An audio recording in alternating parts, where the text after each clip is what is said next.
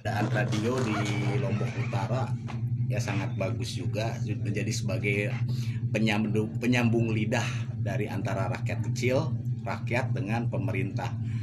Eh, kedua lagi menjadi salah satu barometer informasi. Di, di kala saat ini eh, berita hoax bertebaran ini menjadi salah satu pencegah eh, kita tidak bisa melawan sebegitu maraknya dunia maya yang sebegitu masif tapi setidaknya melalui radio ini bisa memberikan pencerahan kepada masyarakat bahwa hoax itu harus dijauhi. Garda terdepan ya radio. Saya berharap dari radio eh, Lombok Utara bisa garda terdepan menjaga gatekeeper dari eh, informasi-informasi yang misinformasi terkait pembangunan di Lombok Utara.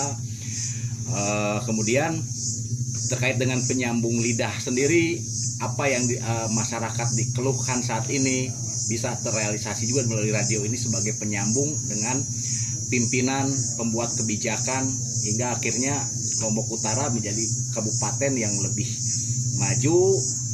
Dan saya sendiri saya sendiri saya sendiri melihat Kabupaten Utara Lombok Utara sangat cepat kemajuannya pesat secara pembangunan.